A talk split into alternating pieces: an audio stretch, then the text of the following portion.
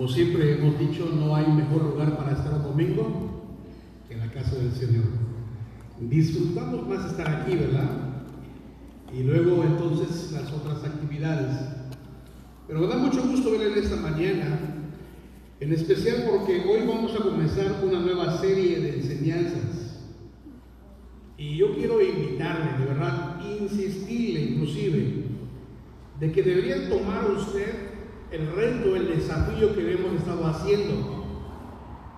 No solamente de tomar nota acerca de lo que está escuchando, sino tomarse el desafío de pedirle a la hermana Vicky unas hojas que están preparadas justamente para eso. Y que usted se comprometa durante la semana a reunirse con algunas personas y compartir lo que usted está escuchando en la iglesia con estas personas. Le voy a dar algunas razones de por qué hacerlo.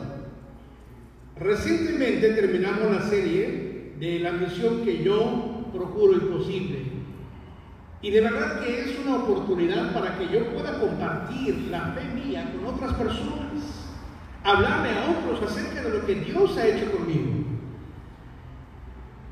Y de, verdad que nos sentimos un poquito frustrados porque no muchas personas se acercaron para decirnos, yo sí quiero tomar esas hojas y comenzar un pequeño grupo en mi casa y hablarle a las personas de lo que yo tengo de experiencia, la fe mía en Jesucristo. Pero quiero motivarlo otra vez, de verdad, tome las hojas diga, yo quiero comenzar en mi casa un grupo. Porque lo que vamos a comenzar a estudiar, la verdad es que no lo va a escuchar, no va a aprenderlo, no va a usted tener esta información en otro lugar. No, no va a tener la información, los datos de enseñanza que le estamos dando en la iglesia en otra parte. No lo va a aprender en la escuela. Es más, si hay un taller, un seminario, un curso en el lugar donde trabaja, es probable que le enseñen otras cosas similares, pero no lo que usted puede aprender en la iglesia. Y además serviría mucho para que usted comparta con las personas. Vamos a comenzar una nueva serie y me da mucho gusto, hermano, de verdad, que hay algunas cuestiones que vamos viendo en nuestro entorno, a nuestro alrededor, que nos desafían. Nos desafían, nos hacen pensar. Por eso pienso que es importante que vayamos también definiendo algunas cosas en nuestra vida y a mí me entusiasma mucho, ya se lo dije a usted, ¿De qué es lo que vamos a hablar? Esta serie se trata de los asuntos económicos, de los asuntos financieros.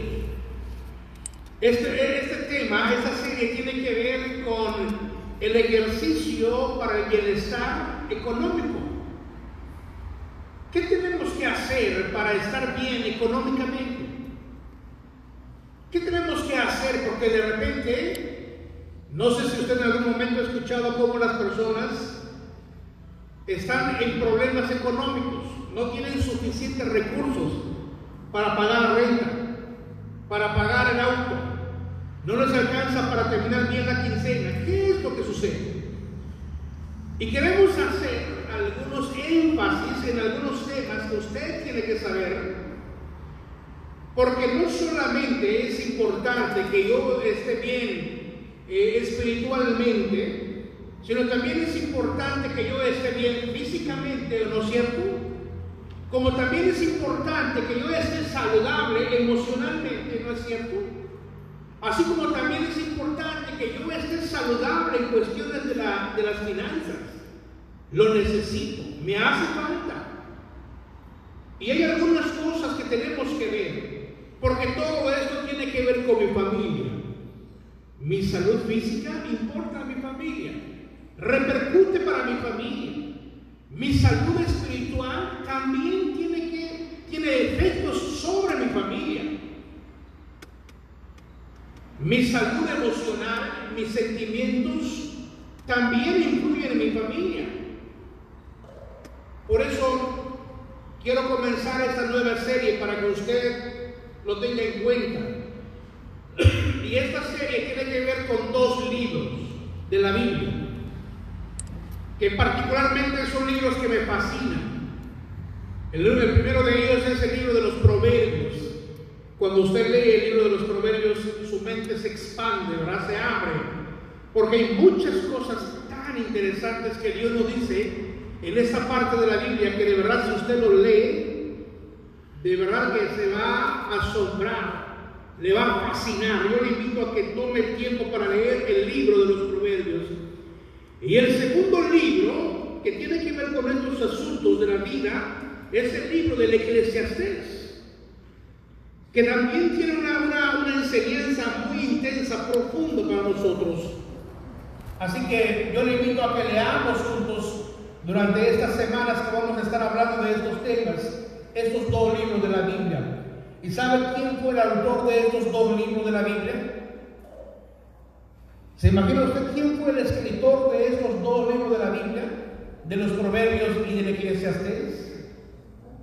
Nada menos que el hombre más sabio, el hombre más intelectual tal vez, el hombre más conocedor, nada menos que Salomón, el hombre más sabio que, haya vivido en este mundo, escribió estos dos libros.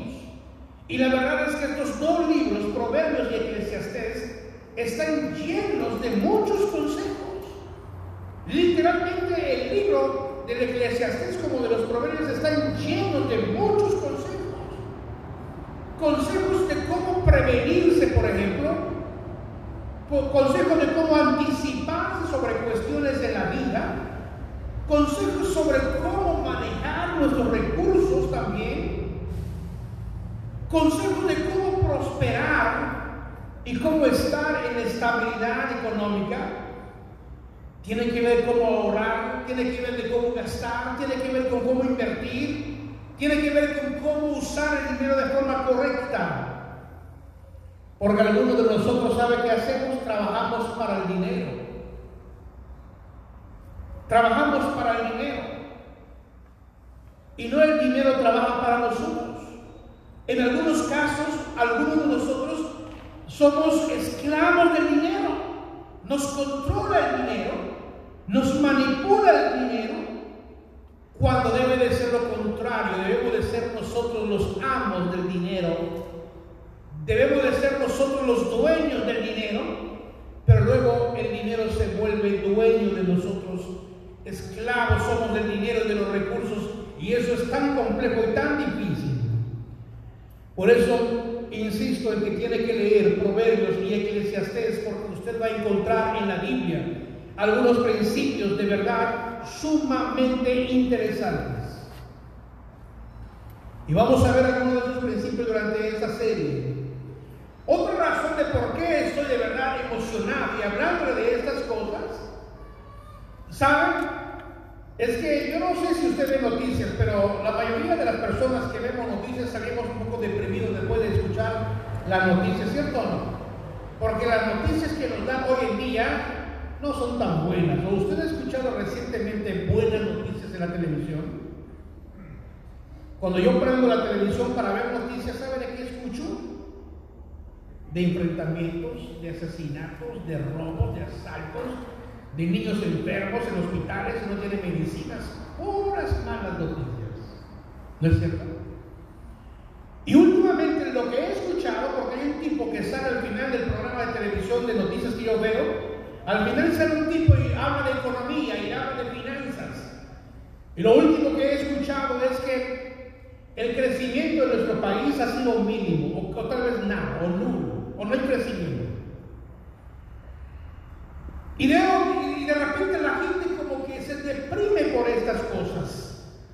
La verdad es que independientemente de cómo estén las finanzas en el mundo, las finanzas en nuestra nación independiente de cómo esté la variación del precio del petróleo o cómo esté la bolsa de valores sube o baje, independientemente de todo eso, nosotros como cristianos tenemos que estar satisfechos porque no dependemos de esas cuestiones para estar bien. No dependo de cómo esté el, precio del petróleo para estar bien. No dependo de si la economía de nuestro país está bien o está mal. No dependo de eso para estar bien. Independientemente de todo eso, me entusiasma mucho porque yo dependo de la forma de cómo Dios dice que tengo que hacer las cosas. Si yo hago lo que Dios me dice, a pesar de que haya problemas económicos en cualquier parte, yo podré disfrutar de la bonanza, de la prosperidad y del bienestar, porque estoy confiando en Dios. Y si yo no confío en Dios y no hago lo que Dios me dice, y no estoy cumpliendo lo que Dios manda en su palabra, a pesar de que economía sea una economía creciente en cualquier parte del mundo o en la propia nación, a mí no me irá bien porque no estoy haciendo lo que Dios dice. Por eso, en estos momentos, de verdad, le insto, le invito a que usted haga caso a lo que Dios dice. Siga lo que Dios dice y usted va a sentir la bendición de Dios por haber hecho lo que Dios dice. Así que, independientemente de cómo estén las cuestiones económicas en el mundo o en el país, usted puede estar bien porque le hace caso a Dios. Por eso entonces, vamos a hablar de estas cosas. Y antes de entrar al libro de los Proverbios y al libro del Eclesiastés, tenemos que tomar en cuenta algunas cosas. Algunas cosas que están hablándonos de acerca de cómo manejar los recursos. Y déjeme decirle alguna otra cosa antes de que entremos en materia, porque apenas estamos viendo la, parte de la introducción, pero déjeme decirle algunas cosas antes. ¿Sabía usted que Jesús, escuche muy bien lo que voy a decir, ¿sabía usted que Jesús habló más acerca del dinero que sobre el infierno o sobre el cielo?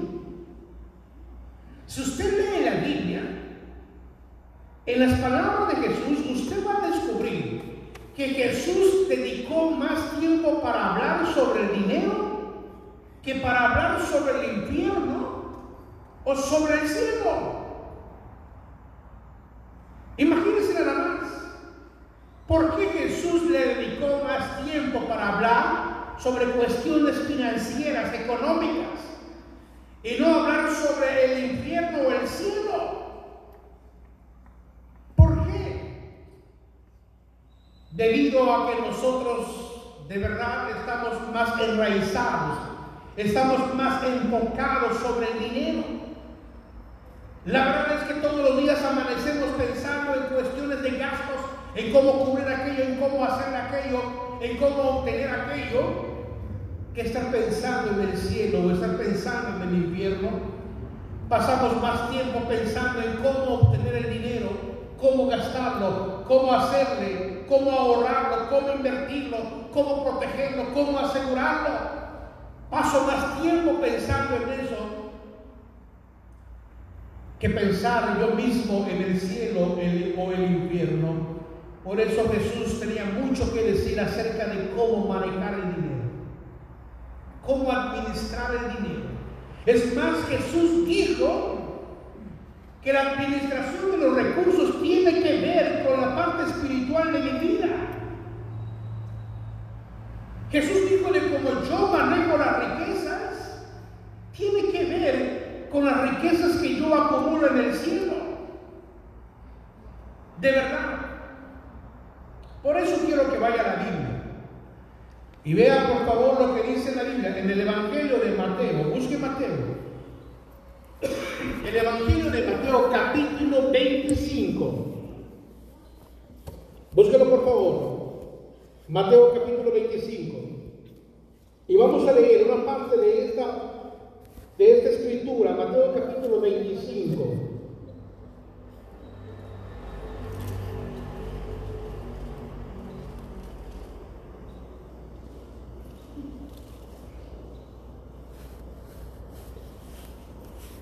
Dice la Biblia, en esta parte del, Mateo capítulo 25, verso número 14.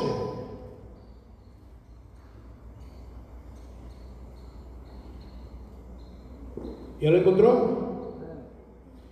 Dice la Biblia. Algunos tal vez van a leer la versión Reina Valera. Voy a leerle la versión eh, Nueva Internacional.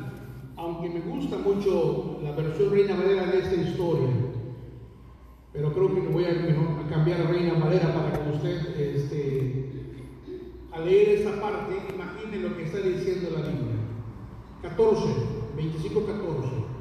Porque el reino de los cielos, Reina Valera estoy leyendo, es como un hombre que yéndose lejos, llamó a sus, a sus siervos y les entregó sus bienes. A uno dio cinco talentos, a otros, a otros dos y a otro uno. A cada uno, escuchen bien lo que dice la Biblia, como dice, a cada uno conforme a qué. Marque esa parte de su Biblia. ¿Conforme a qué? A su capacidad. Conforme a su capacidad. Es tan importante porque esto es clave en la lectura de la Biblia. Y luego se fue lejos, dice la Biblia. El que había recibido cinco talentos fue y negoció con ellos y ganó otros cinco talentos. Asimismo, el que había recibido dos ganó también otros dos. Pero el que había recibido uno fue cavó en la tierra y escondió su dinero de su señor, el dinero de su señor. Después de mucho tiempo vino el señor de aquellos siervos y arregló cuentas con ellos. Llegando al que había recibido cinco talentos, trajo otros cinco talentos, diciendo, Señor, cinco talentos me entregaste, aquí tienes. Te he ganado otros cinco talentos sobre ellos. Y su Señor le dijo, bien, buen muchacho, buen siervo y fiel, sobre poco has sido fiel, sobre mucho te pondré. Entra en el gozo de tu Señor. Llegando el que había recibido dos talentos, dijo, Señor, dos talentos me entregaste, aquí tienes. He ganado otros dos talentos sobre ellos. Su señor le dijo, bien, buen siervo y fiel. Sobre poco has sido fiel, sobre mucho te pondré. Entra en el gozo de tu Señor. Pero llegado también el que había recibido un talento, dijo, Señor, te conocía que eres un hombre duro, que ciegas donde no sembraste recoges donde no esparciste, por lo cual tuve miedo y fui y escondí un talento en la tierra, aquí tiene lo que es tuyo. Respondiendo su señor le dijo, siervo malo y negligente, sabías que ciego donde no sembré y que recojo donde no esparcí. Por tanto, debías haber dado mi dinero a los banqueros y al venir yo hubiera recibido lo que es mío con los intereses. Quitarle pues el talento y dadlo al que tiene diez talentos, porque al que tiene le será dado y tendrá más. Y aquel que no tiene, aún lo que tiene le será quitado. Y al siervo inútil echarle las tinieblas de afuera, ahí será el lloro y el crujir de dientes. De verdad, qué interesante historia. Qué interesante historia está contando Jesús. Y cuando leemos esta historia, esta parábola, la palabra talento, en la otra versión, por eso lo cambié intencionalmente, nos da cierta cifra de dinero, ¿verdad? Cinco mil monedas de oro. Y hay otra parte de lo que leímos que me gusta a mí porque dice, a cada uno le fue entregado el recurso conforme a su capacidad. A cada uno le fue entregado conforme a su capacidad. Y algunas veces cuando escuchamos la palabra talento, estamos pensando en las habilidades. Estamos pensando en los dones que tienen las personas, dones espirituales, estamos pensando en cosas que les agrada a las personas. Pero la realidad es que la Biblia cuando usa la palabra talento, ¿sabe a qué se refiere? A una medida de dinero. Hoy día usamos la palabra talento para decir que tiene habilidades. Hoy en día decimos a las personas tiene talento porque nos referimos a los dones, a sus capacidades. Pero en esta historia el talento es una medida de dinero. Así se contaba el dinero. De esta forma se hablaba del dinero. El talento que usaban los romanos, por ejemplo, la medida de dinero que usaban los babilónicos, por ejemplo, el talento babilónico, o el talento griego, o el talento romano, era una forma de medir una cantidad de dinero. Y en este capítulo de la Biblia, la Biblia cuenta la historia de un hombre muy rico, un hombre que tenía muchos bienes. Y la Biblia cuenta que este hombre se fue y mandó a llamar a sus criados, a sus siervos y le dijo, cuiden los bienes que les voy a dejar, porque voy a irme de viaje y no sé cuándo voy a regresar. Cuiden mis bienes, cuiden mi dinero, cuiden mis recursos. Y sabe, en ese tiempo no había bancos como los de hoy en día, ¿verdad? no había cantidad de bancos, no había opciones, no había cajas de seguridad para decir voy y lo guardo y lo pongo en una caja de seguridad porque me voy de viaje. No había forma de hacer esas cosas, sino que este hombre dijo, quiero dárselos a ustedes para que ustedes me lo cuiden. Y así que este hombre se fue por mucho tiempo, dice la Biblia. Entonces les entregó a cada uno de acuerdo a la capacidad de cada uno. Y aquí quiero decirles algunas cosas y escuchen por favor. Algunas personas se quejan porque ven a otras personas y dicen, yo no entiendo por qué Dios le da más habilidades, más capacidades, más oportunidades, más dinero a aquel. Yo no sé cómo aquel puede comprarse esto, puede comprar lo otro, puede tener esto, puede irse aquí. ¿Por qué a mí Dios no me dio eso? ¿Por qué hay esa desigualdad? ¿Por qué a Dios les da más y a otros les da menos? Y déjenme decirles algo, hermanos. Y de verdad se está tomando nota, debo de escribir estas cosas. El dinero, escuchen muy bien lo que voy a decir. El dinero no es una fuente de riqueza. No vaya a pensar a usted que las personas que tienen más dinero son más ricas. No es verdad eso.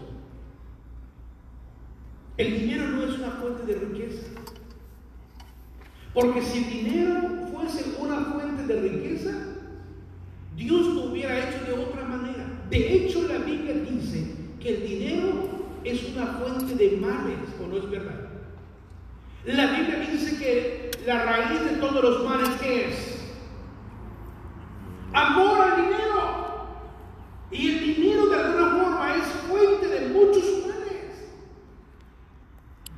si el dinero fuera fuente de riqueza, Dios hubiese dicho, acumúlenlo, ténganlo, búsquenlo, trabajen por conseguirlo. Y déjenme decirle otra cosa, el rico no es aquel que tiene dinero. El pobre no es aquel que no tiene dinero. Y en nuestro mundo así lo hemos hecho, ¿verdad? decimos tiene dinero por eso es rico. No tiene dinero por eso es pobre. No es verdad, eso no es cierto. No dice eso la Biblia. Es más, a mí la Biblia me dice otras cosas. La Biblia me dice allá en el, en el libro del profeta Isaías, el que no tenga dinero, que venga, que compre vino y leche. ¿No es cierto? No es cierto que cuando Jesús ve a las personas dando su ofrenda, llegó una persona y dio dos blancas, dice la Biblia, como ofrenda. Y Jesús dijo, dio mucho más que aquellos otros. La verdad porque el dinero no es fuente de riqueza. No porque yo tenga dinero me siento rico o no porque yo no tenga dinero me siento pobre. Le voy a dar una pequeña definición de pobreza. Pobre es aquel que no tiene planes. Pobre es aquel que no tiene ideales. Pobre es aquel que no tiene sueños. Pobre es aquel que no tiene ánimo. Pobre es aquel que no tiene iniciativa. ¿Eso dice la Biblia o no? Yo lo veo la Biblia. Pobre es aquella persona que siente que es así. Soy pobre, no tengo, no puedo. Pero la verdad la Biblia no enseña eso, sino que la Biblia enseña otra cosa.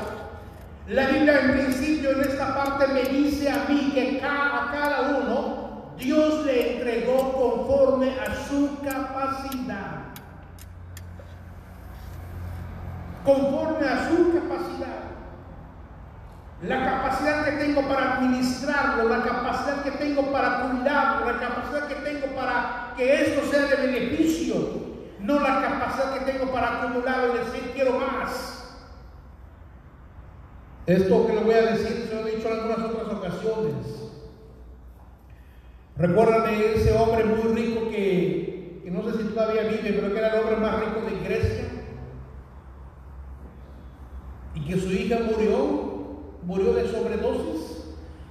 Entonces cuando salen los periódicos que murió su hija, alguien puso en el encabezado del periódico, murió tan pobre que lo único que tenía era dinero. Imagínense, decía una gran verdad. La hija del hombre más rico de Grecia murió tan pobre que lo único que tenía era dinero. Por eso es importante, por eso es importante tomar en cuenta estas cosas. Dios mide nuestras capacidades para darnos, para cuidarlo, para administrarlo. Dios en su palabra nos está hablando aquí del dinero, del dinero. Dios está aquí acerca del dinero. Ya se lo dije hace un momentito. Dios quiere que seamos dueños del dinero y no el dinero dueño de nosotros. Dios quiere que administremos y cuidemos el dinero y no el dinero que nos administra a nosotros, que nos maneja a nosotros. Dios quiere que yo maneje el dinero, pero muchos de nosotros nos maneja el dinero. Es decir, estoy preocupado porque yo no sé cómo voy a pagar la renta. Estoy preocupado porque yo no tengo para comer. Estoy preocupado y el dinero se vuelve un asunto que me controla, que me manipula, que me deprime, que me estresa, que me enferma. Dios dice que el dinero tengo que manejarlo yo y no el dinero manejarme a mí.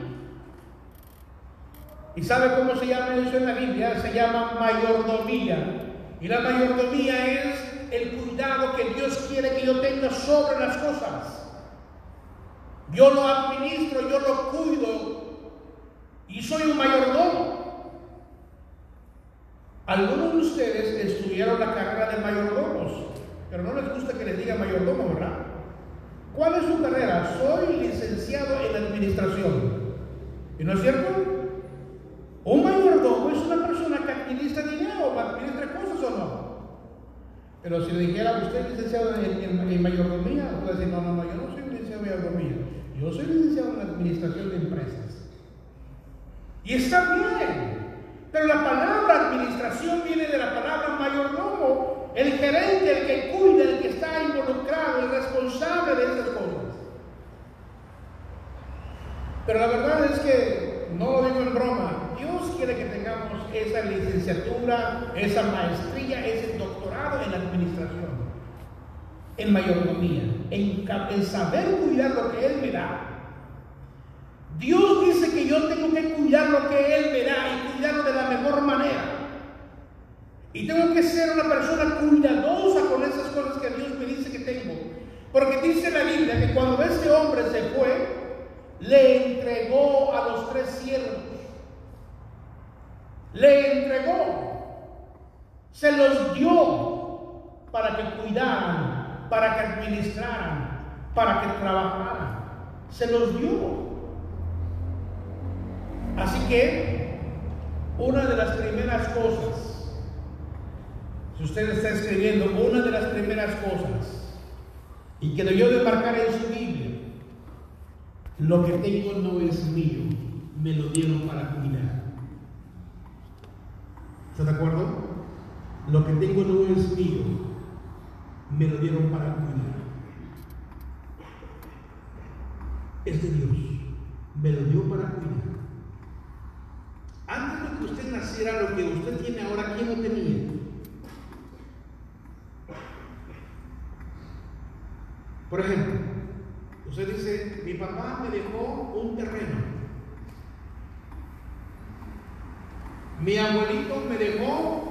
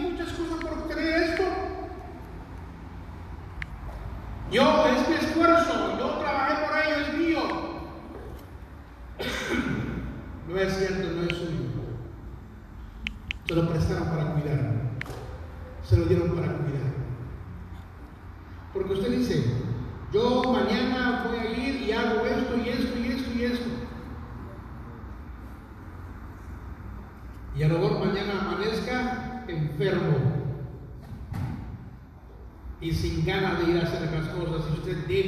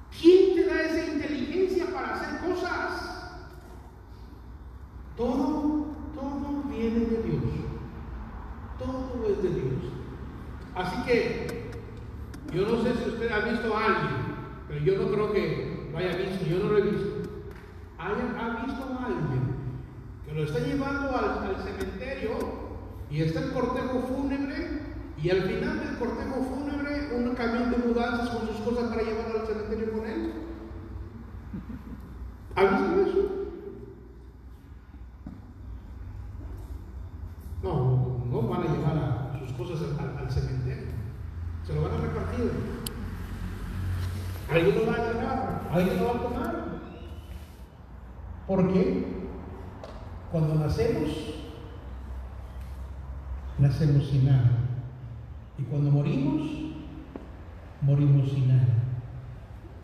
Mientras estoy aquí, Dios me da esas cosas para que yo use, para que a mí me beneficie Y cuando yo me vaya, alguien más lo va a usar, a alguien más le va a beneficiar, porque yo no me lo puedo llevar, porque no soy dueño, porque si fuera dueño tal vez me dejaría llevarlo, pero no lo puedo llevar porque no soy dueño.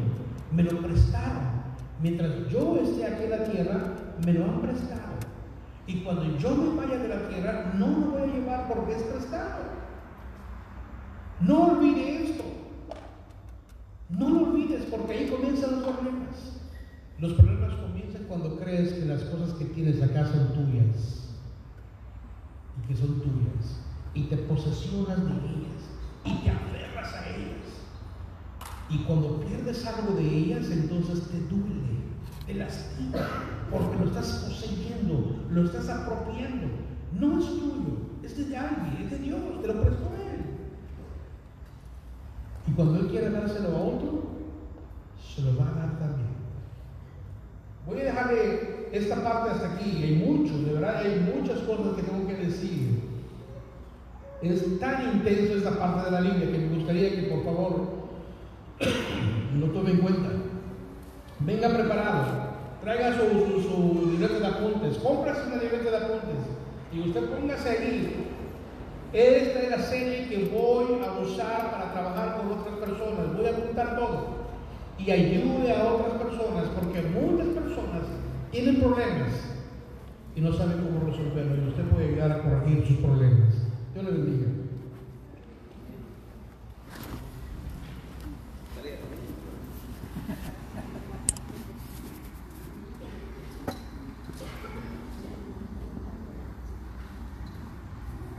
nos acompaña, qué bueno que vino. Eh, quiero darles algunas este, breves eh, información breve. La primera de ellas, el próximo martes, queremos invitarles porque ya la parte final del techo se va a poner. Eh, no me puedo... Lo leímos la semana pasada, pero quiero que lo vea otra vez. El Evangelio de Mateo, capítulo 25. Busquen su Biblia, por favor, esta parte. Y vamos a leer lo que dice la Biblia acerca de este asunto. Como le decía, el Señor Jesús, y escúchenlo muy bien, el Señor Jesús habló más acerca del dinero, habló más acerca del dinero que del infierno o del propio cielo. Entonces, de repente la pregunta es, ¿por qué le puso tanto interés al tema de las finanzas? Al tema de los recursos. ¿Por qué le puso tanto interés Jesús? Más que hablarle a los seres humanos acerca del infierno o acerca del cielo. La razón, pienso, la razón creo yo, es porque la parte material, la parte de las finanzas, de los recursos, absorben tanto en nuestro corazón, se apropian tanto de nuestro ser, que se vuelve una prioridad más que cualquier otro asunto. Y creo que por eso Jesús habló de estas cosas. Y en esta parte de la Biblia, Mateo capítulo 25, verso 14, se lo voy a leer. Se lo voy a leer, dice la Biblia, a partir del verso 14. El reino de los cielos será también como un hombre que al emprender un viaje llamó a sus siervos y les encargó sus bienes. A uno le dio cinco mil monedas de oro, a otro dos mil y a otro solo mil. Y marquen su vida en la siguiente parte que voy a leer. A cada uno según su capacidad. A cada uno recibió, dice la Biblia, según su capacidad. Luego se fue de viaje. El que había recibido las cinco mil fue enseguida, negoció con ellas y ganó otras cinco mil. Asimismo, el que recibió dos mil ganó otros dos mil. Pero el que había recibido fue, cavó un hoyo en la tierra y escondió el dinero de su señor. marque en su Biblia la parte final de lo que acabo de leer. Escondió el dinero de quién? De su Señor. Marque eso. El dinero de su Señor. Después de mucho tiempo volvió el Señor de aquellos siervos y arregló cuenta con ellos. El que había recibido las cinco mil monedas llegó con las otras cinco mil. Señor, dijo, usted me encargó cinco mil monedas. Mire, he ganado otras cinco mil. Su señor le respondió, hiciste bien, siervo bueno y fiel. En lo poco has sido fiel, te pondré a cargo de mucho más. Ven a compartir la felicidad de tu Señor. Llegó también el que había recibido dos mil monedas. Señor informó, usted me encargó dos mil monedas. Mire, he ganado otras dos mil. Su Señor le respondió, hiciste bien, siervo bueno y fiel. Has sido fiel en lo poco, te pondré a cargo de mucho más. Ven a compartir la felicidad de tu Señor. Después llegó el que había recibido solo mil monedas. Señor, me explicó, yo sabía que usted es un hombre duro, que cosecha donde no ha sembrado y recoge donde no ha esparcido. Así que tuve miedo y fui y escondí su dinero en la tierra. Mire, aquí tiene lo suyo. Pero su señor le contestó, siervo malo y perezoso. Así que sabías que cosecho donde no he sembrado y recojo donde no he esparcido. Pues debías haber depositado mi dinero en el banco para que a mi regreso lo hubiera recibido con intereses. Quítele las mil monedas y dénselas al que tiene las diez mil, porque a todo el que tiene se le dará más y tendrá en abundancia, y al que no tiene se le quitará hasta lo que tiene. Y a este siervo inútil, échelo afuera, a la oscuridad, donde habrá llanto y rechinar de dientes. Qué interesante historia. Una historia llena de cuestiones que no logramos entender, ¿verdad? Una historia que luego nos cuesta asimilarla. Pero ¿qué es lo que está diciendo la Biblia? La semana pasada le hablé un poco de esta parte y le mencionaba algunas cosas que me parecen a mí importantes otra vez de mencionar. La administración de los recursos, la administración del dinero es tan importante, tan vital en la vida, que si nosotros no sabemos cuidar el dinero, administrar los recursos, usar el dinero, ¿sabe qué sucede? Luego el dinero nos usa a nosotros. Si no somos dueños del dinero, luego el dinero se vuelve dueño de nosotros. Si no sabemos dirigir,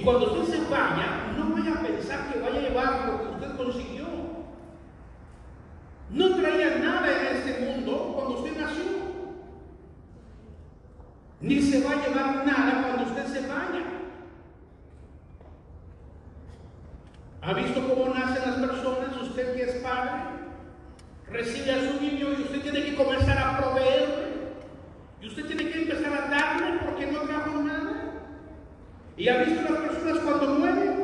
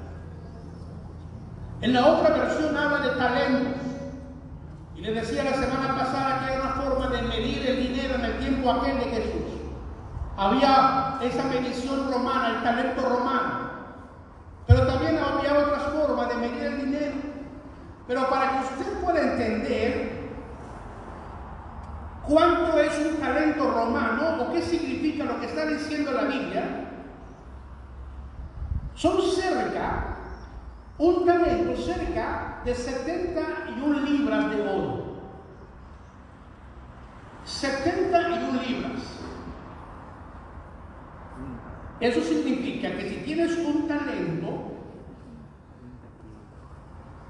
o un talento de oro, 71 libras de oro en tu posesión, ¿cuánto crees que vale? Haga cuentas, ¿cuánto cree que vale?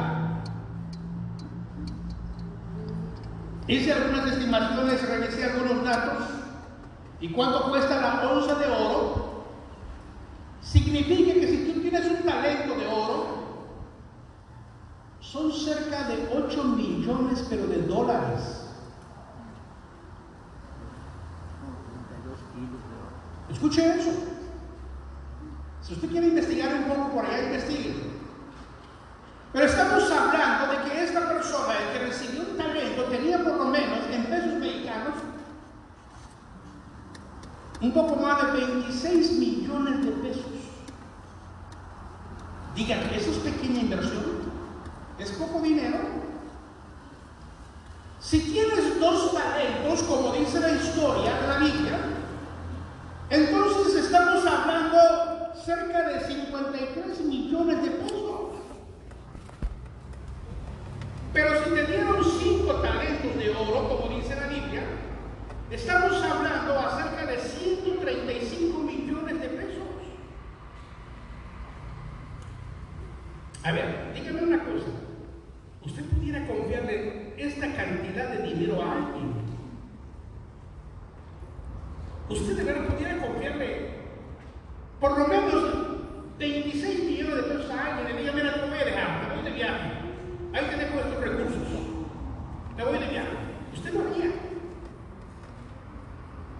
Lo más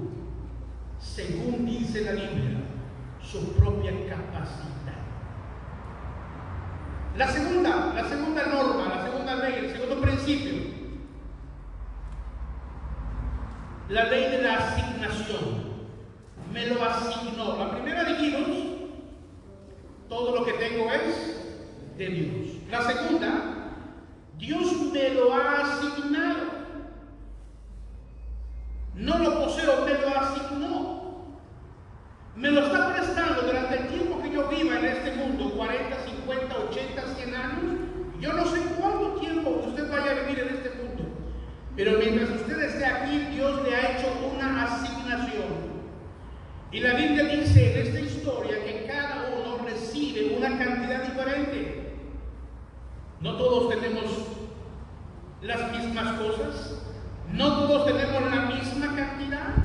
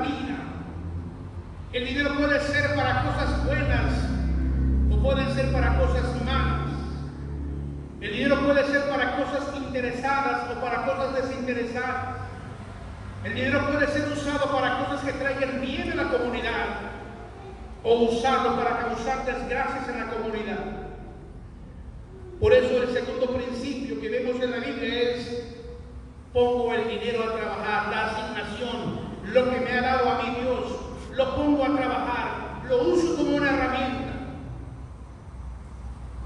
¿Sabe cómo algunas personas están metidos en problemas con el dinero porque están en deudas? ¿Y sabe por qué muchas personas les cuesta salir en deudas, de sus deudas? Porque han trabajado para el dinero y no han hecho que el dinero trabaje para ellos.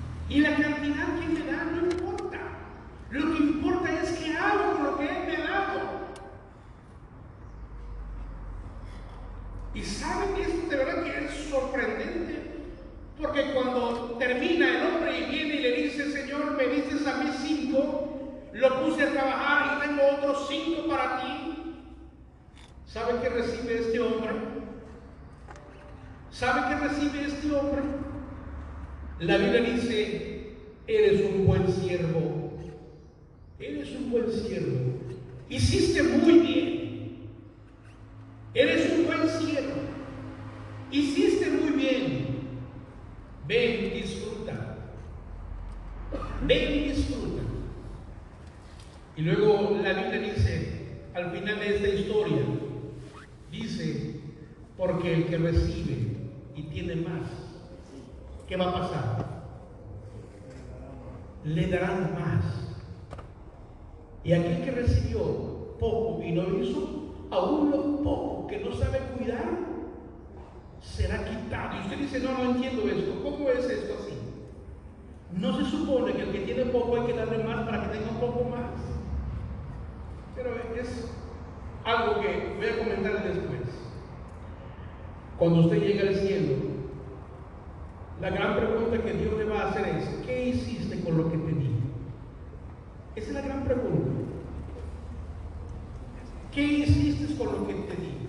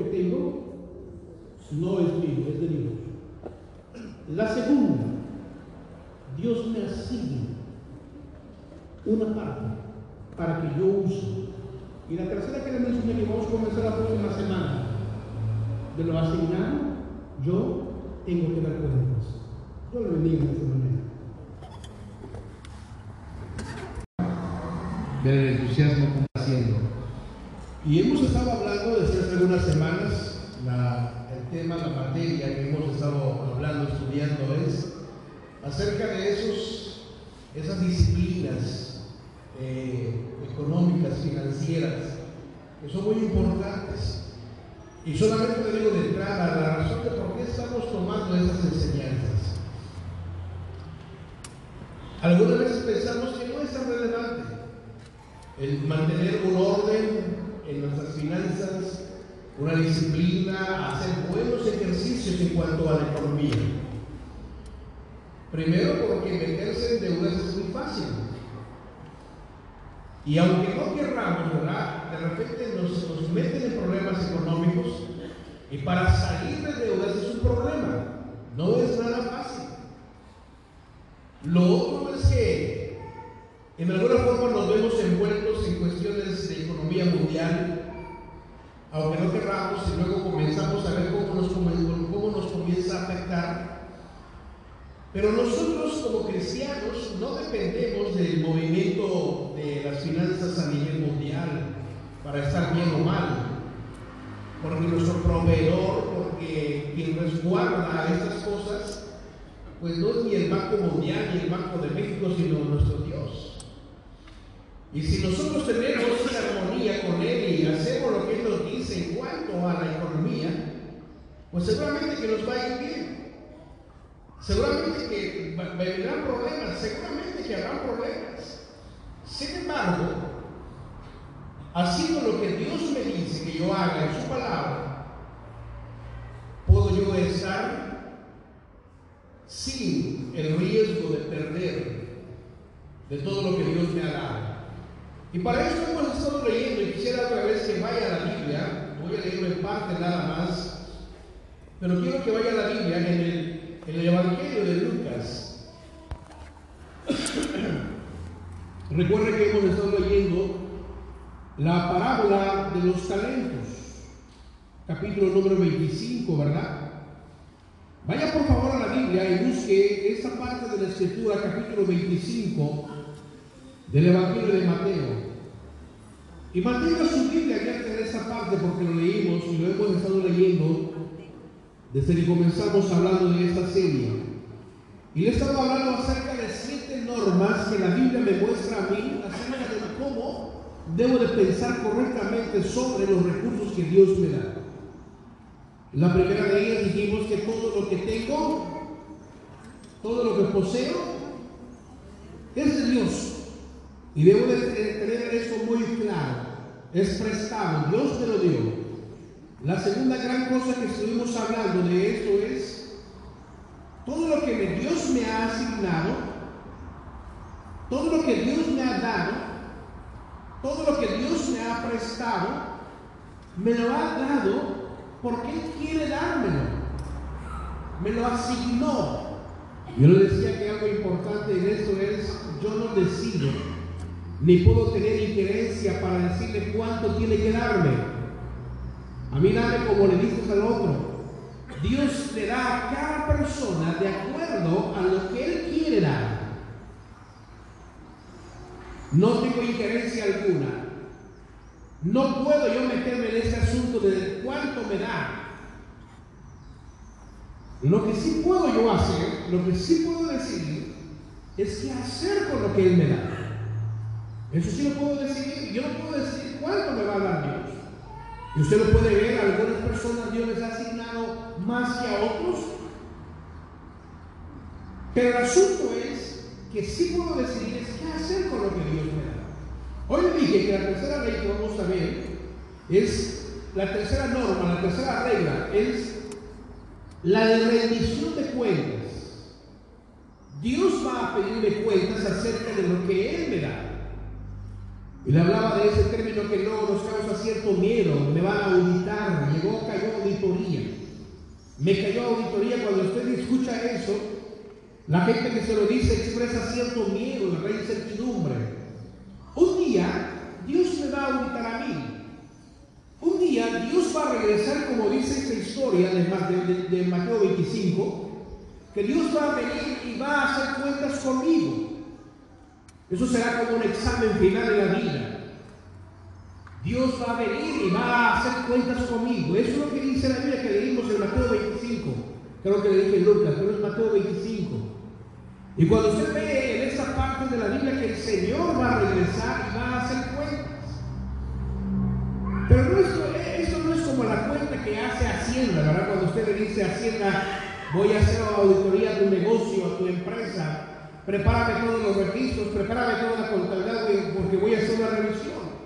La diferencia, la gran diferencia entre la auditoría que le haga Hacienda y la auditoría que le vaya a hacer Dios es que usted no tiene que llevar registros. Usted no tiene que cargar libros. Porque todo está registrado. No tiene que llevar nada, Él ya lo tiene. Él ha visto lo que usted ha hecho. Él tiene un registro de lo que usted ha dicho, inclusive, dice la Biblia. Dios tiene un registro de todo lo que usted ha hecho. Dios tiene un registro de cómo está usando sus recursos. Las veces que usted lo ha usado para bien y las veces que usted lo ha usado irresponsablemente. Hay momentos en nuestra vida en que yo me he comportado de manera irresponsable.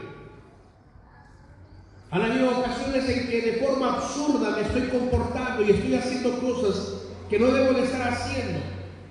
Y Dios toma eso en cuenta, lo ha tomado en cuenta. Este planeta solamente para que usted transite, se divierta y pase todo. Por alguna razón, y después de su estancia en ese lugar, entonces habrá una rendición de cuentas al final. Porque Dios ha hecho una inversión en tu propia persona. Dios ha invertido en ti, Dios te ha dado ciertos dones, ciertas habilidades, ciertas oportunidades, te ha dado ciertos recursos, te ha, dejado cierta herencia, ciertas libertades, cierta cantidad de intelecto, de inteligencia, de energía. Y un día entonces Dios va a venir y va a preguntarte, ¿qué hiciste con todo aquello que te di? ¿Qué hiciste con todo aquello que te dejé? Y probablemente usted diga, bueno, yo hice un montón de dinero y luego entonces me retiré y luego entonces esperé morir o morir. Esa no es la respuesta que Dios espera de usted. Dios te ha puesto en ese lugar para que tú uses lo que te ha dado, para que tú hagas lo que Él quiere que tú hagas. Y no solamente un montón de cosas o de dinero. Porque recuerde usted, la vida no es cuestión de adquirir cosas y amontonar cosas. La vida para Dios es un asunto en el que yo tengo que actuar responsablemente por todo lo que Él me ha prestado. Él está mirando qué estoy haciendo con eso. Él está viendo qué estoy haciendo con lo que me dio. Y entonces cuando Él regrese va a pedirme cuentas acerca de todas esas cosas que me ha dado. El dinero, los recursos, la energía, el intelecto, la inteligencia, las oportunidades y cada una de esas cosas. Quiero que vaya a la Biblia y lo que dice Romanos capítulo 14, verso número 12. Dice la Biblia en esta parte.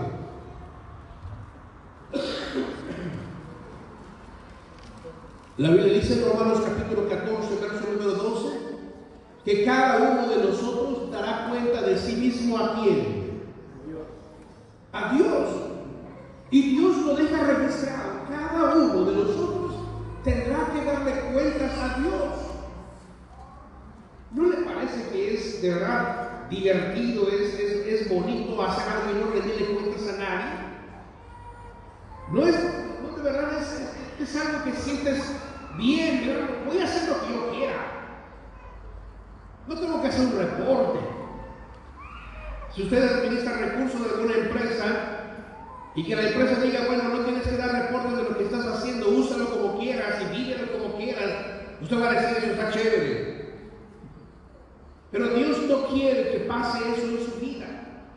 Probablemente cuando usted terminó la preparatoria dijo, voy a tomarme mi año sabático. Este año no voy a hacer nada, voy a dedicarme a pasear, a divertirme. Este año yo voy a, hacer lo que yo quiera. Yo no quiero compromiso en la escuela, no quiero trabajar, voy a pasear, voy a vaguear por el mundo. Y a lo mejor usted lo hizo. A lo mejor usted se despertaba a la hora que quería, hacía lo que quería.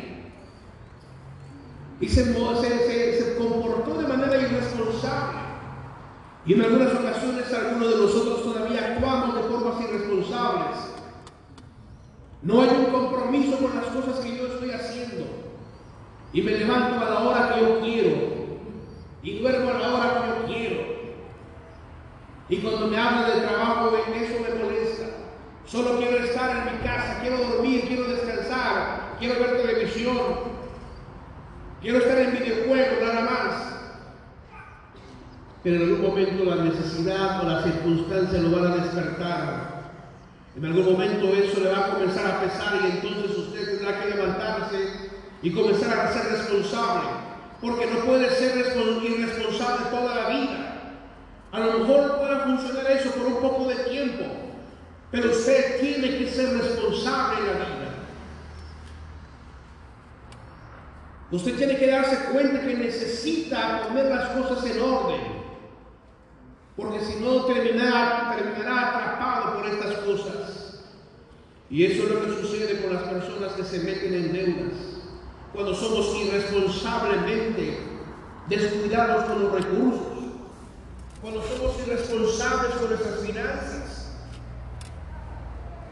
Algunos de nosotros estamos sufriendo las consecuencias de nuestra irresponsabilidad, de nuestros excesos. Algunos de nosotros nos lamentamos de esas irresponsabilidades y del tiempo perdido y de esos excesos que tuvimos, porque abusamos de nuestras capacidades, porque abusamos de las habilidades que Dios me, da, me ha dado, porque abuso de esas facilidades con las que Dios me, me, dio, me hizo a mí. Y entonces me comporté de manera irresponsable y estoy sumido en cuestiones que lamento ahora. Probablemente en algún momento irresponsablemente conduje mi vida y no cuidé mi salud y ahora estoy pagando las consecuencias. Probablemente irresponsablemente actué con los recursos que Dios me negó y ahora estoy metido en problemas económicos y no sé cómo salir. Probablemente me dediqué a gastar a manos llenas y a comprar y a gastar. Pero déjeme decirle, eso no puede ser así. La Biblia dice que Dios vendrá para hacer cuentas con nosotros. Y la gran pregunta es, ¿qué hiciste con todo aquello que te presté? Si usted ve la Biblia en Mateo capítulo 25, verso 20 y 21, escuche la pregunta que el hombre le hace a los tres, a quienes les dejó dinero, el hombre que había recibido cinco talentos. Y recuerda lo que estábamos diciendo la semana pasada, cuánto equivale en moneda actual ese dinero que le dejaron a esa persona, esas monedas de oro. Estábamos hablando de cerca de 9 millones de dólares. Imagínense. Y entonces el hombre cuando regresa, el Señor le dice, este hombre me dejaste cinco, lo puse a trabajar y te he conseguido otros cinco. He ganado otros cinco. Y la Biblia dice lo siguiente, eres un buen hombre. Eres un buen hombre. Además de que eres un buen hombre, has sido fiel. Imagínense nada más esto. Pasa al siguiente hombre y le pregunta lo mismo, ¿qué hiciste con lo que yo te dejé? Y el hombre dice, me dices dos a mí, y esto fue lo que me entregaste. Fui y lo trabajé y he conseguido esto para ti. Ese hombre también recibe el mismo halago y recibe las mismas palabras. Eres un buen hombre. Y además has sido leal, fiel. Pero cuando llegue el tercer hombre, el tercer tipo de la historia, en el verso 24 usted lo puede ver, él no tiene un buen reporte, él no tiene una, un buen informe, él solamente dice, lo que recibí de ti, lo hice de esta manera, lo trabajé de esta manera, de esa forma actué con él. Y sabe que comienza a decir este hombre del verso 24, sabía, conocía yo que eres un hombre duro. eres un hombre duro, que quieres cosechar donde no has sembrado, que quieres recoger donde no has esparcido. Así que tuve miedo y lo que hice fue enterrar lo que usted me dejó. ¿Y sabe cuál es la palabra que recibe ese hombre, eres un siervo malo, eres un mal hombre, eres una mala persona, eres un siervo malo y perezoso. Deja esa historia en la Biblia. Considera esa historia en la Biblia. Esta historia está en la Biblia por alguna razón. Ese hombre, el tercer hombre, entierra lo que Dios le ha dado. No hace nada con él. No utiliza su talento. Y luego sabe que hace culpa al maestro, culpa al hombre que se lo entregó. Si es que no rendí, si es que no produje, si es que no pudo, pude tener frutos de eso, es por culpa tuya, le dice. Es por tu culpa. Soy víctima de, tus, de, la forma de como tú eres arbitrario. Soy víctima del autoritarismo que tienes, porque tú quieres cosechar donde no has sembrado, quieres recoger donde no has esparcido. Tuve miedo, por eso no pude hacer nada. ¿No le parece que cuando leen esta historia se, se acuerda de alguien? Yo cuando leí esta historia me acordé de alguno de ustedes. Que culpan a Dios de sus irresponsabilidades, que culpan a Dios porque echaron a perder sus propias vidas. He escuchado personas que, le, culpan a medio mundo por la desgracia en la que están metidos, culpan al gobierno, culpan a sus padres, le echan la culpa a los demás. Déjeme preguntarle cuándo Dios fue con usted para obligarlo a usar su tarjeta irresponsablemente y meterse en problemas. ¿Cuándo? Déjeme preguntarle cuándo Dios le dijo hazlo porque tienes que hacer y que ahora tengas, tengas problemas económicos. ¿Cuándo? Vea lo que dice la Biblia. Quiero que voy a ver esta parte de la Biblia porque es bien importante leerla. Proverbios capítulo 19, verso número 3. Proverbios capítulo 19, verso número 3 y el verso número 4. La Biblia dice, la necedad del hombre le hace perder el rumbo, dice la Biblia. ¿Escuchó eso que dice la Biblia? La necedad del hombre le hace perder el rumbo y para colmo, ¿qué hace? ¿Qué dice la Biblia? Se molesta contra Dios. Su propia irresponsabilidad le hace perder el rumbo y para colmo dice la Biblia, le echa la culpa a Dios, se molesta contra el Señor. Y dice, por culpa de Dios estoy así, por culpa de Dios vivo así. Esto es mi desgracia, es por culpa de este, por culpa de fulano. Y en el verso número 4 de esta parte de por medio dice, con las riquezas, esto es lo, lo que vemos todos los días, ¿no es cierto? Con las riquezas, los amigos, dice la Biblia, ¿qué pasa? No escuché. ¿Qué dice la Biblia que pasa cuando tienes riquezas? Hay muchos amigos, dice la Biblia, los amigos aumentan. Pero que es pobre, hasta que dice ser su amigo lo abandona, dice la Biblia. Esa es la realidad. Esa es la verdad. Cuando estás en, esa, en ese momento tan bueno, ¿verdad? Cuando estás en ese momento de abundancia y hay por para comprar cualquier cosa, entonces tienes muchos amigos. Aparecen amigos por todos lados, pero cuando estás en desgracia, cuando estás en la ruina, cuando estás en una situación crítica, ¿dónde están tus amigos? Eso dice la Biblia. Si usted observa lo que dice el verso 27 del capítulo 25 de Mateo, este hombre tiene una actitud que de verdad es, es terrible. Yo no sé si en algún momento ha escuchado a esas personas que tienen una queja por cualquier cosa y se quejan todo el día y todo el día es de quejas y no escucha palabra buena de ellos. Este hombre es así. En el verso número 27 dice, dice algunas cosas que hay que considerar. Era un hombre que estaba lloriqueando, era un hombre que estaba de mal humor o, o, con un sentimiento de verdad pésimo. Empieza a reclamar, empieza a juzgar, empieza a calificar, empieza a culpar. Y la Biblia dice, ojalá hubieras puesto mi, mi, dinero solo en el banco, ojalá hubieras hecho eso. Pero no hiciste nada.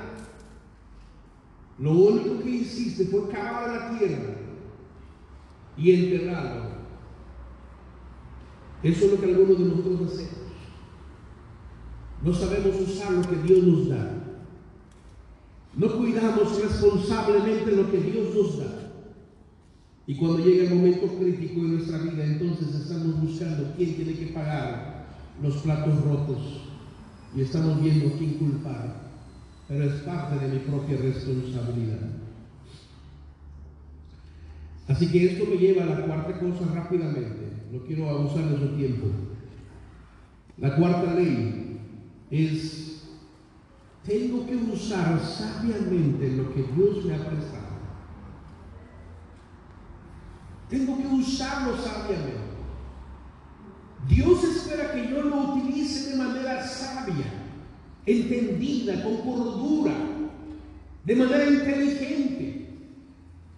Tengo que usarlo de esa forma, no atesorarlo. Dios no me ha puesto aquí para sentarme y atesorar riquezas, no para esconderlo, no para enterrarlo, no para negarlo. Le he dicho que el dinero es una herramienta y esa herramienta está destinada para ser usada, no para ser guardado ni para ser almacenado. El dinero es un buen abono ¿Ha visto cómo hacen esos abonos orgánicos hoy en día? En esas granjas grandes. Entonces acumulan el estiércol de los animales porque después lo van a usar como abono o no.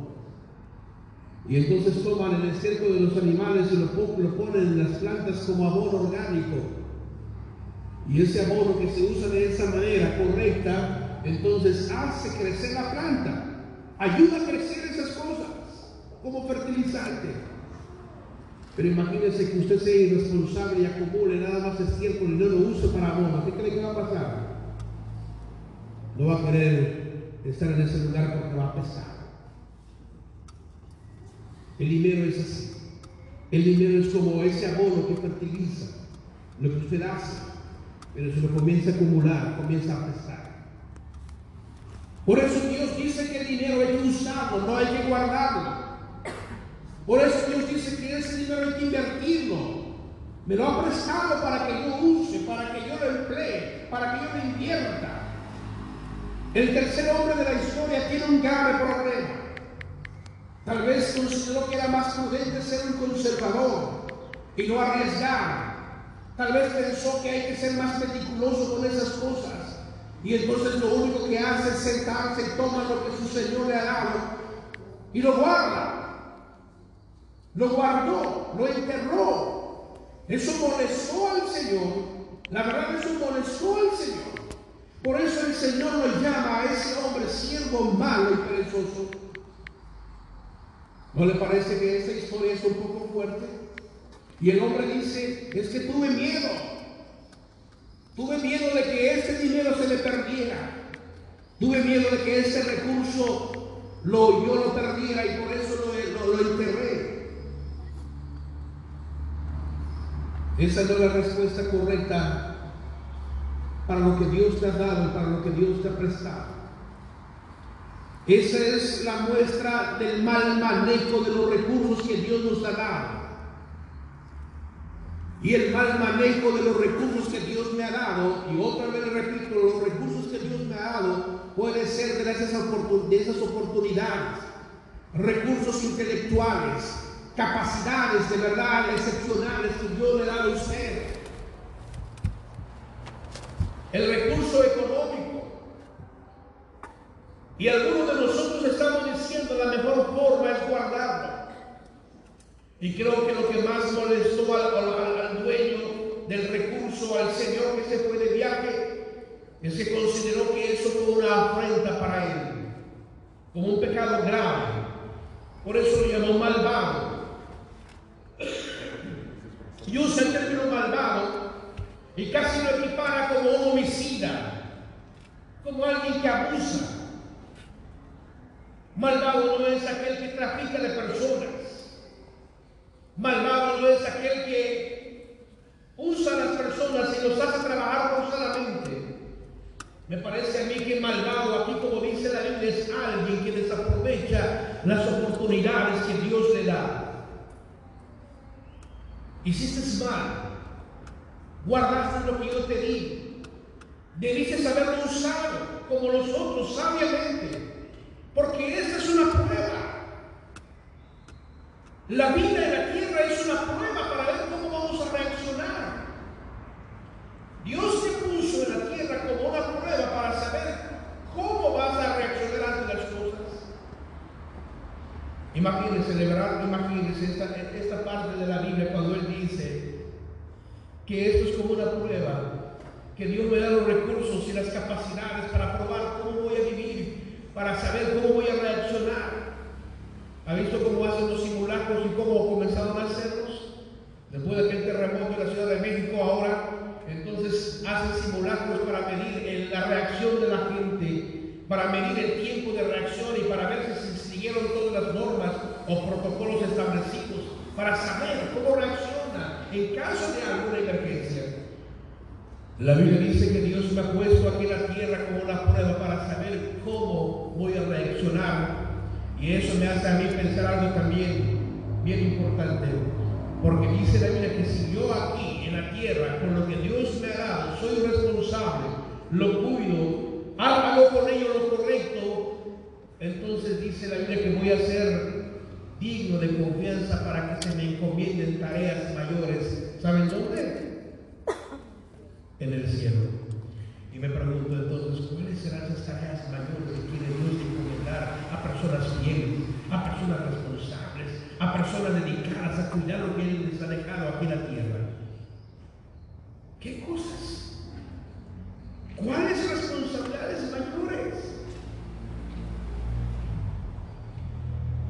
No lo sé, no lo puedo decir en esta mañana, si usted estaba esperando una respuesta. Pero si dice eso la Biblia, es que debo de pensar, debo de creerlo. Te puse en la tierra para saber si puedo confiar en ti y saber si puedo confiarte en el cielo mayores responsabilidades.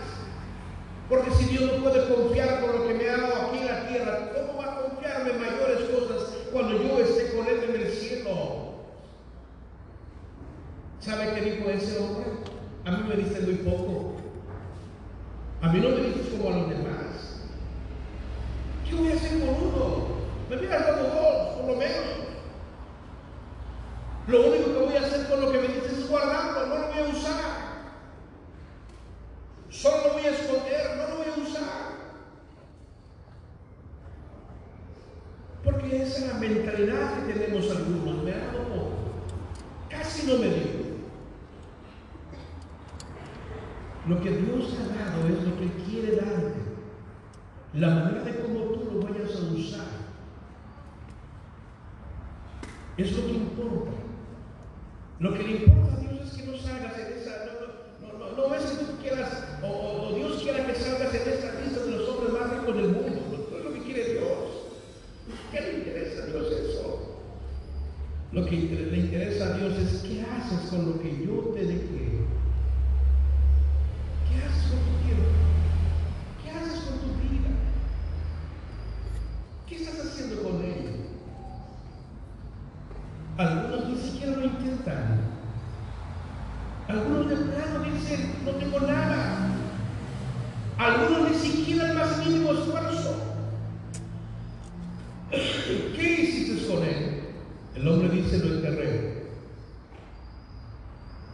¿Y sabe usted qué hace cuando entierra algo?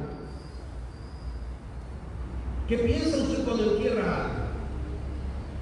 Entierro las cosas porque quiero olvidarme de ese problema. No quiero volver a pensar en eso. No quiero enfrentarlo. No quiero asumir esa responsabilidad.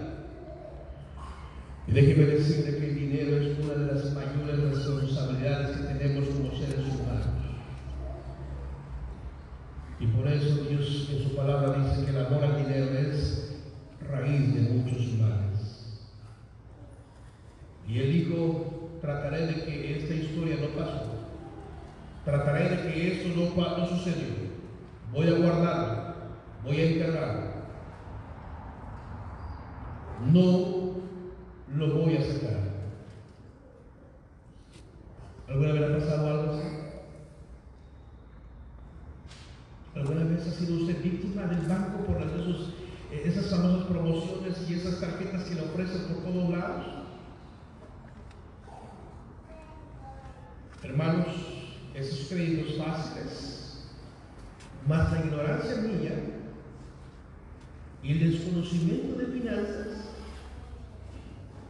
garantizan un desastre.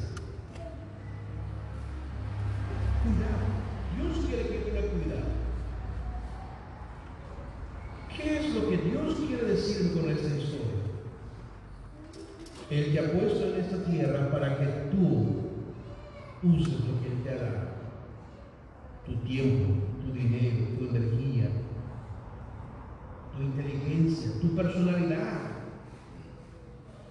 para saber qué otras cosas puede confiar para ti. Así que quiero que por favor tomes como algo tan importante. Y no termino eh, eh, esta mañana, solo quiero dejarlo aquí.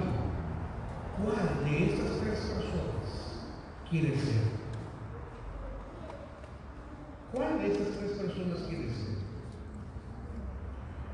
Porque lo mejor estás mirando alrededor. Estás viendo alrededor. Y estás diciendo, es que fulano le va muy bien. ¿Qué fulano tiene?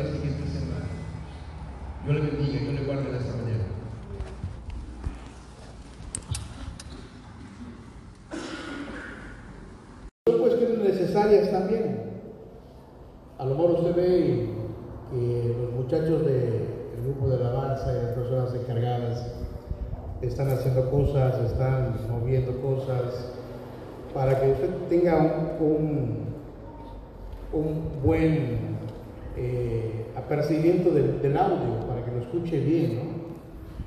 Y no suceden esas cosas nada más por suceder. Hay cosas que se compran, hay cosas que se adquieren, hay cosas que se arreglan. La cuestión de audio en la iglesia es costosa. Hemos invertido bastante recursos para adquirir el equipo de audio como las bocinas, micrófonos. Y hoy quiero, antes de que comencemos, quiero que oremos por un aparato que se compró ya teníamos uno, pero no duró mucho y se tuvo que comprar un aparato para el control de todo el sonido. Y ahora la tecnología es tan avanzada que todos se manejan vía Wi-Fi, desde lejos, antes era un cable lleno de muchas puntas que se llamaban Snake y era un cable de 40, 50 metros para que los que controlan el audio se controlen el control. Pero ahora ya no es un pequeño aparato que usted tiene tal vez uno que se llama iPad. Entonces, los diáconos de la iglesia compraron un iPad. Y vale, creo que costó como 8 mil pesos. Y estamos muy agradecidos a Dios por ello. Vamos a orar por eso un momento más. Agradezco también el trabajo de Karen. Ustedes ven a Karen que anda dando vueltas por allá y, y tal vez se preguntan por qué la mano se sienta para escuchar. Pero el trabajo de ella es precisamente regular el audio. Entonces anda por allá viendo que se escuche bien y que no le afecten los oídos a usted. En un momento vamos a hablar por este equipo que compraron. Pero por otro lado quiero decirle y agradecerle a las personas que de verdad muy atentos, algunos hermanos, me han estado enviando mensajes para decirme acerca de la situación que estamos viviendo.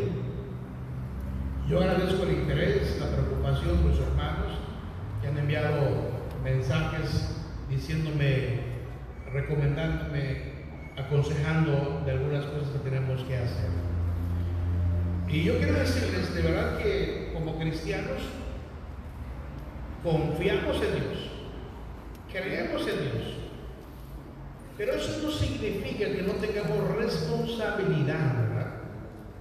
Yo puedo decir, bueno, Dios me ha dicho que me va a bendecir y, va a hacer las cosas por mí, entonces ir a acostarme en la hamaca y, y dormir todo el día no, Dios me ha asignado a mí responsabilidad.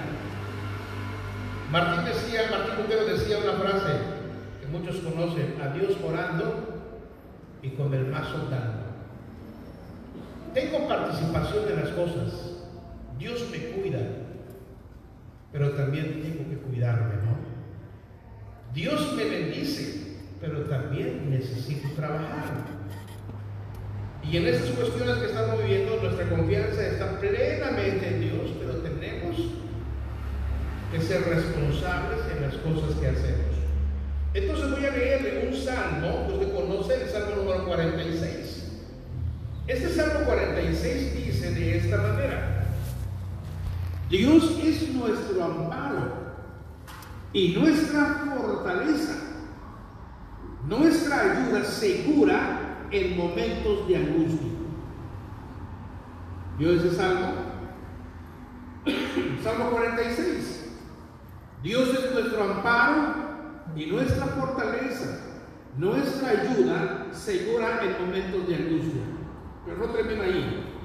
Por eso no temeremos, aunque se desmorone la tierra y las montañas se hundan en el fondo del mar aunque ruja y se encrespen sus aguas, y ante su furia retiemblen los montes. Esa es la confianza que buscamos de Dios. Esa es la confianza que tenemos de Dios.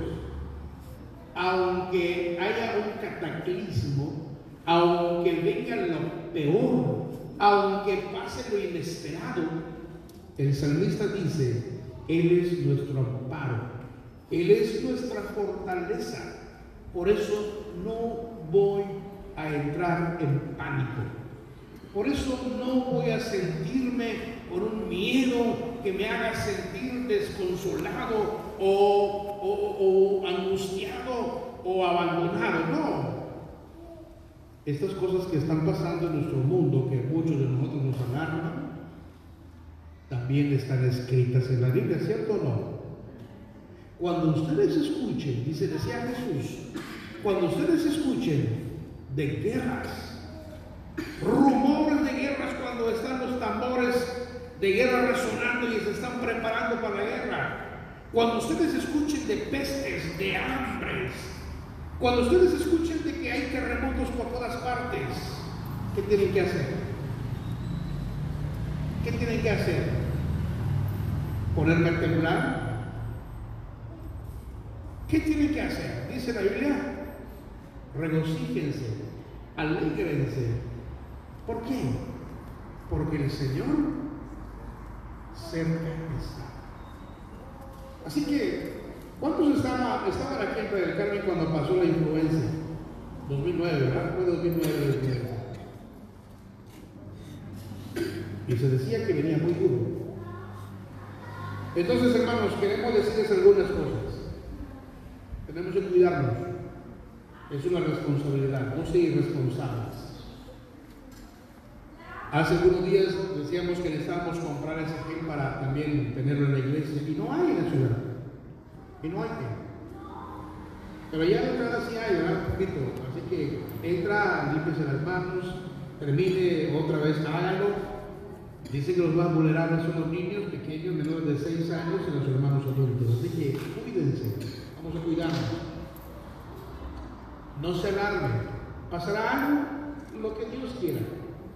Más allá, no creo que pase más allá de lo que Dios quiere.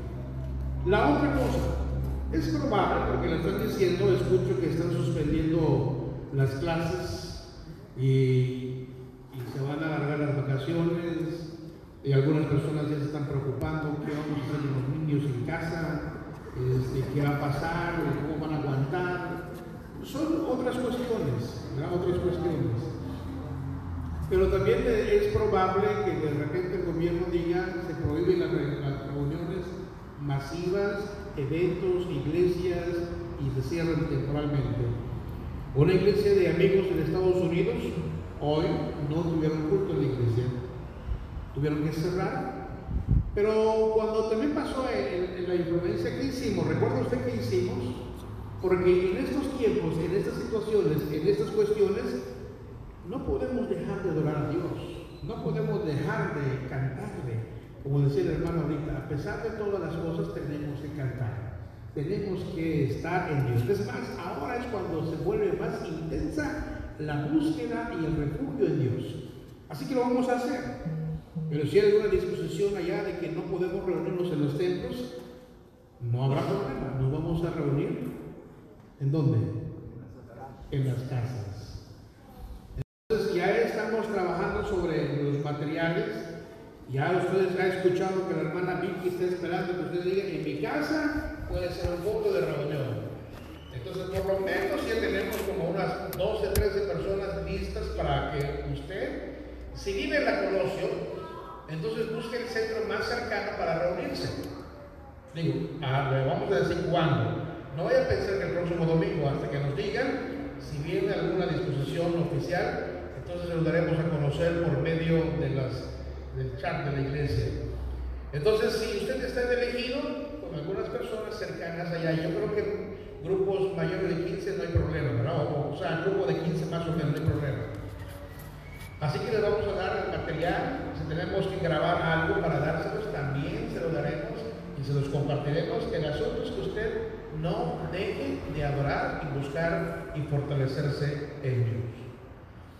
Y si usted no está en el chat de la iglesia, hay dos hermanos aquí que lo, pueden incluir, el hermano Marco y el hermano David, David Albores. Ahí está Marco atrás, ¿verdad? Hermano, levanta su mano, ahí está Marco, ahí diga el hermano, póngame en el chat de la iglesia. Y en el chat de la iglesia le decimos todo. Y el hermano David que está aquí enfrente, por favor, bueno, levantar tu mano David. Ahí está el hermano David. Dígale, hermano David, por favor, póngame en el chat de la iglesia. Hay cerca de 100 personas o más de 100 personas en este chat, ¿verdad? Así que nomás díganme para que me apunten y entonces toda la información usted lo tenga. Otra cosa, no hay que ciudad. Y a lo mejor usted está un poco angustiado con ello. Hace algún tiempo atrás, ustedes recuerdan que tuvimos unos pequeños talleres aquí para hacer jabón en la iglesia. Para hacer jabón y nos enseñaron inclusive a hacer gel antibacterial. ¿Recuerdan eso? Especialmente las hermanas de, las mujeres de la iglesia tomaron este pequeño taller. Pero otro, otra información, el hermano Marco, por si no lo saben, él es ingeniero químico. Y ya nos acaba de decir, vamos a retomar eso y vamos a hacer nuestro propio cake si no conseguimos. Se necesitan algunas cosas que tal vez sea más fácil de conseguir. Pero le vamos a decir cuándo, si usted necesita y quiere recargar su pequeño botecito, le vamos a decir cómo, porque a lo mejor usted ya está preocupado por eso. Entonces, le vamos a decir qué día de la semana podemos hacer eso. Hermanos, esas son las pequeñas o medidas inmediatas que vamos a tomar y le vamos a ir informando. Si suspendemos actividades, le vamos a decir antes. Lo que hagamos, se lo vamos a comentar. Pero nuestra confianza en Dios, es más, usted debía leer el Salmo 46. ¿Y sabe cuál otro salmo? El Salmo 91. El Salmo 91 dice, entonces, ni plaga tocará tu morada. Cuando nuestra confianza esté en Dios, no habrá plaga, mortandad que toque nuestra morada. Dice eso la Biblia y hay que creerlo. ¿Usted recuerda cuando salieron de Egipto y entonces comieron la cena de la Pascua y lo comieron de verdad así, literalmente lo comieron apurados? Porque Dios dijo, coman la Pascua de manera apurada, estén listos, pongan su cinto, pónganse las sandalias, porque cuando terminen de comer, salgan corriendo de Egipto. Pero antes de eso, de la cena de la Pascua, entonces en cada casa del pueblo de Dios, en cada casa, ¿saben qué hicieron? Pusieron una marca. ¿Lo ha leído la Biblia? La sangre del cordero que mataron para la Pascua, la sangre del cordero, lo usaron para poner una marca en la casa. Y dice la Biblia que aquella noche cuando llegó el ángel de la muerte en Egipto, recorriendo todo el territorio de Egipto, no entraba ni llegaba a donde había una marca con la sangre del cordero. Y no llegaba peste alguna. Y es exactamente lo que le estoy diciendo. Creemos en Dios que a nosotros no nos va a afectar como tal vez pueda afectarle a otros. Pero la sangre del Cordero, y la sangre del Cordero nuestro es Jesucristo. Bien, estas son las cuestiones que quería decirle antes de comenzar de leer la Biblia en alguna parte que vamos a leer. Pero vamos a continuar hablando acerca de esta serie que comenzamos semanas atrás. Y vamos a seguir examinando algunos textos de la Biblia para que pensemos y veamos el panorama de lo que Dios quiere que veamos.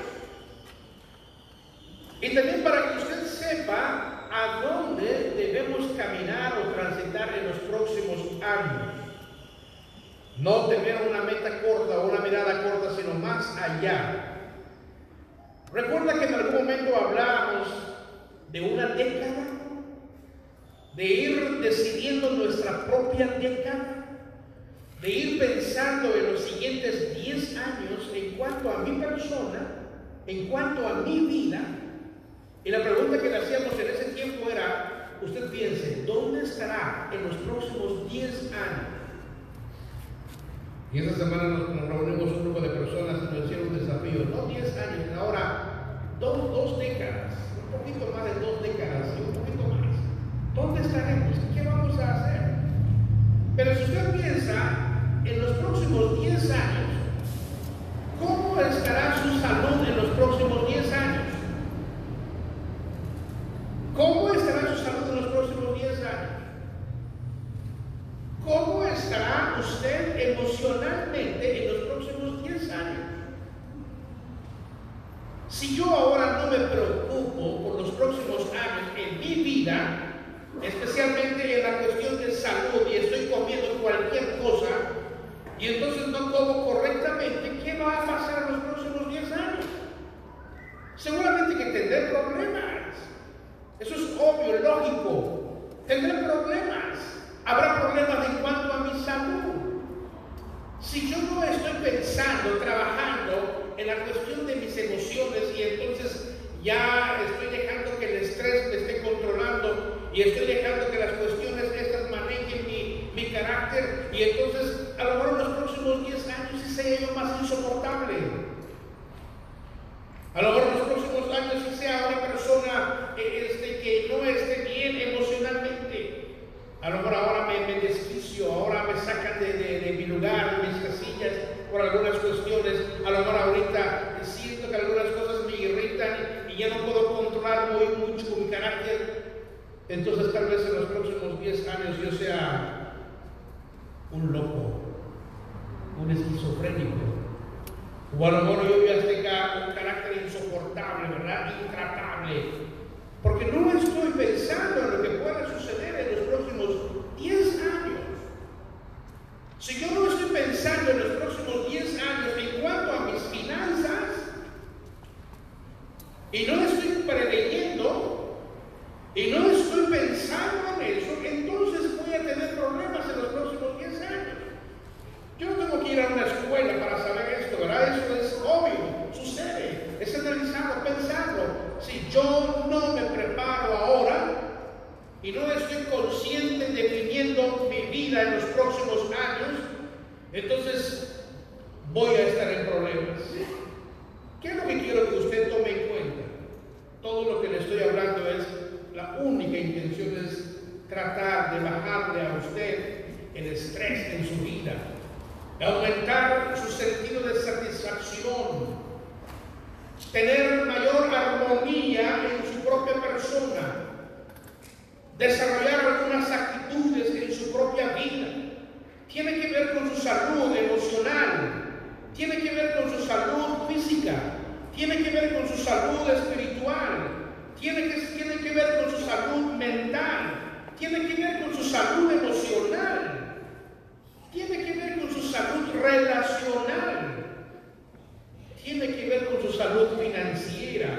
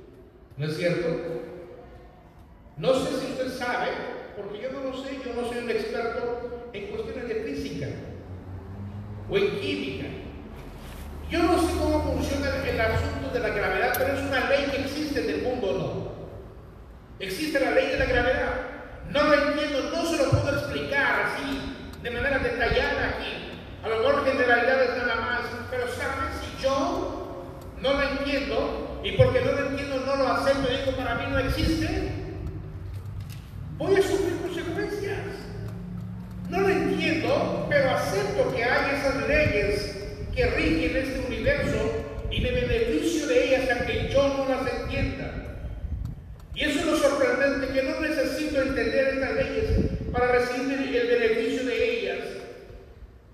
En otras palabras, no entendemos mucho de lo que Dios ha hecho, pero yo me beneficio de esas cosas que Dios ha hecho, porque esas normas que Dios ha creado han sido creadas para beneficiarme han sido creadas para protegerme. Esas leyes que Dios ha creado, yo no las entienda, han sido creadas para beneficio mismo. Para beneficio mismo. A lo mejor usted dice, yo no soy bueno para las matemáticas y no entiendo nada de matemáticas, es más, matemáticas me causa dolor de cabeza. Sin embargo, esas leyes de, las matemáticas le, traen beneficios a usted.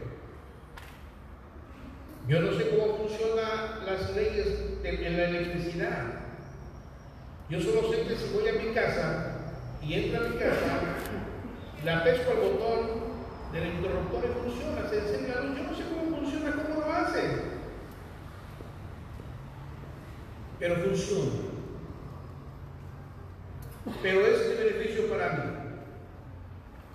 Entonces, por eso hay algunas leyes quiero que veamos en esta mañana. De hecho, muy poco vamos a ver. Una de las normas que Dios ha creado son normas que tienen que ver con los, con los recursos, con el dinero. Hay leyes que Dios ha hecho en las finanzas, leyes que Dios ha establecido, leyes que Dios ha preparado y esas leyes que Dios ha establecido en la economía, en las finanzas, en, los recursos, nos generan a nosotros satisfacción, bienestar, riqueza, prosperidad. ¿Sí? Nos generan esas cosas. La verdad es que Jesús enseñó mucho acerca de estas leyes. Nos habló mucho acerca de estas cuestiones. Hay normas que Él estableció y que nos dejó bien escritos. Y que si nosotros cumplimos estas normas, estas leyes que Dios estableció, hermanos, a pesar de esto que estamos viviendo, hay personas que están preocupadas por su empleo, hay personas que están preocupadas por las cuestiones económicas y tienen razón. Pero cuando yo le hago caso a Dios, entonces estas cuestiones, aunque sean razonables, aunque sean verdaderas, no me causa mayor angustia porque mi sustento, la fuente de mi economía depende de Dios. ¿No es cierto? Si yo colaboro con estas normas que Dios ha hecho, si yo participo con estas normas que Dios ha hecho, si yo me conecto con estas normas que Dios ha hecho, obviamente que habrá beneficios para mi propia vida. Pero en algunas ocasiones yo estoy confiando más en lo que escucho, estoy confiando más en mis emociones, estoy confiando más en esas cosas que estoy viendo que están pasando a mi lado y estoy dejando de creer y confiar en Dios. Le insisto, hay dos libros en la Biblia que tiene que leer, que debe de leer. El primero de ellos es el libro de los Proverbios. Léalo. Y el segundo de ellos es el libro del Eclesiastés. Léalo. ¿Sabe quiénes escribieron esos dos libros? El hombre más rico del mundo. Y por eso los consejos son tan actuales, tan necesarios, porque lo escribió el hombre más rico del mundo. Y no le cuesta a usted nada esta consultoría, estos consejos, nada. Solo vívalos, practíquenos. ¿Y sabe quién escribió también este libro? El hombre más sabio el hombre más inteligente, el hombre más capaz en el mundo, él los escribió. Salomón. Salomón. ¿Saben cuando Salomón comenzó a reinar? Cuando comenzó Salomón a reinar, tuvo la oportunidad de algo que tal vez usted quisiera tener. Un día Dios le habló a Salomón y ¿qué cree que le dijo Dios a Salomón? ¿Qué cree que le dijo Dios a Salomón? Le dijo Dios a Salomón, ¿qué quieres que yo te dé? pídeme lo que quieras. ¿Y qué creen que dijo Salomón? Yo solo quiero que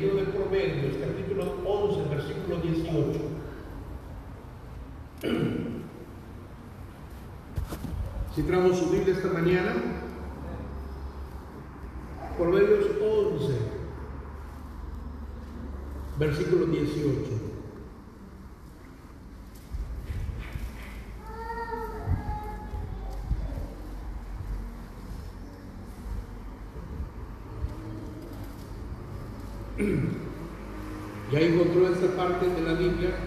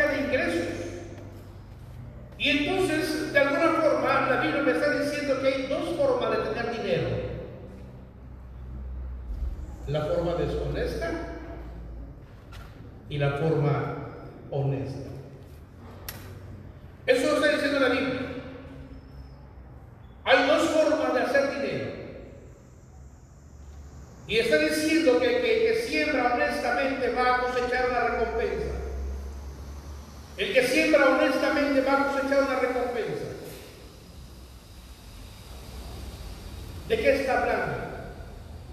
De sembrar y cosechar. Si usted ha leído la Biblia, se dará cuenta que esto es una afirmación que va por encima de cualquier otra cuestión. Si usted lee ahora un poco de historia, ahí los que se han dedicado a, a hacer esto nos han dicho que el hombre en sus orígenes no sabía o no conocía nada de agricultura era un nómada, era un recolector. Y en algún momento descubrió la, la, la, la ah, posibilidad de sembrar y cosechar. La Biblia me dice a mí desde mucho tiempo atrás, miles de años atrás, que hay una ley que se llama sembrar y cosechar. Que hay una ley que es tomar la semilla y ponerla en la tierra. Y esa semilla va a producir más que una semilla. Necesito cavar un agujero y poner una semilla y, taparlo.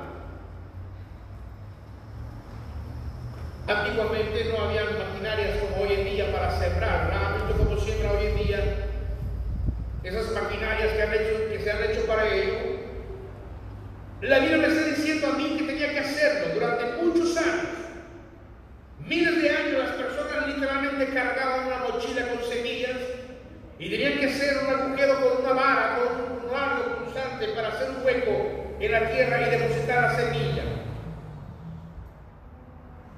Y entonces la semilla comienza a brotar y comienza a dar ese proceso que luego yo disfruto para cosechar. Quiero que usted entienda esto. Este principio de sembrar y cosechar no solamente es en la agricultura. Este principio se aplica en cada área de su vida. Si usted siembra amor, ¿qué cree que va a cosechar? Amor. Si usted siembra respeto, ¿qué cree que va a cosechar? Respeto. Pero si usted siembra discordia, ¿qué cree que va a cosechar? Discordia. Si usted siembra dudas, ¿qué cree que va a cosechar? Intrigas, dudas también. Pero si usted siembra generosidad, ¿qué cree que va a cosechar? Generosidad, de verdad, lo va a cosechar. Si usted siembra tiempo a sus hijos, ¿qué cree que va a cosechar al paso de los años? tiempo de sus hijos a usted. Eso va, a cosechar. Cualquier cosa. La Biblia me está diciendo a mí la manera de cómo yo estoy usando mis energías para hacer la siembra. Eso va a redituarme a mí cuando yo vaya a cosechar. Y de verdad mucho que decir, pero apunte nada más que esto voy a decir. Número uno, la primera cosa. Como me han dicho, usted lo deja con la boca abierta. Y así quiero dejarlo en esta mañana, ¿verdad? Así con el suspenso. La primera cosa. Todo comienza por una semilla. Apúntalo.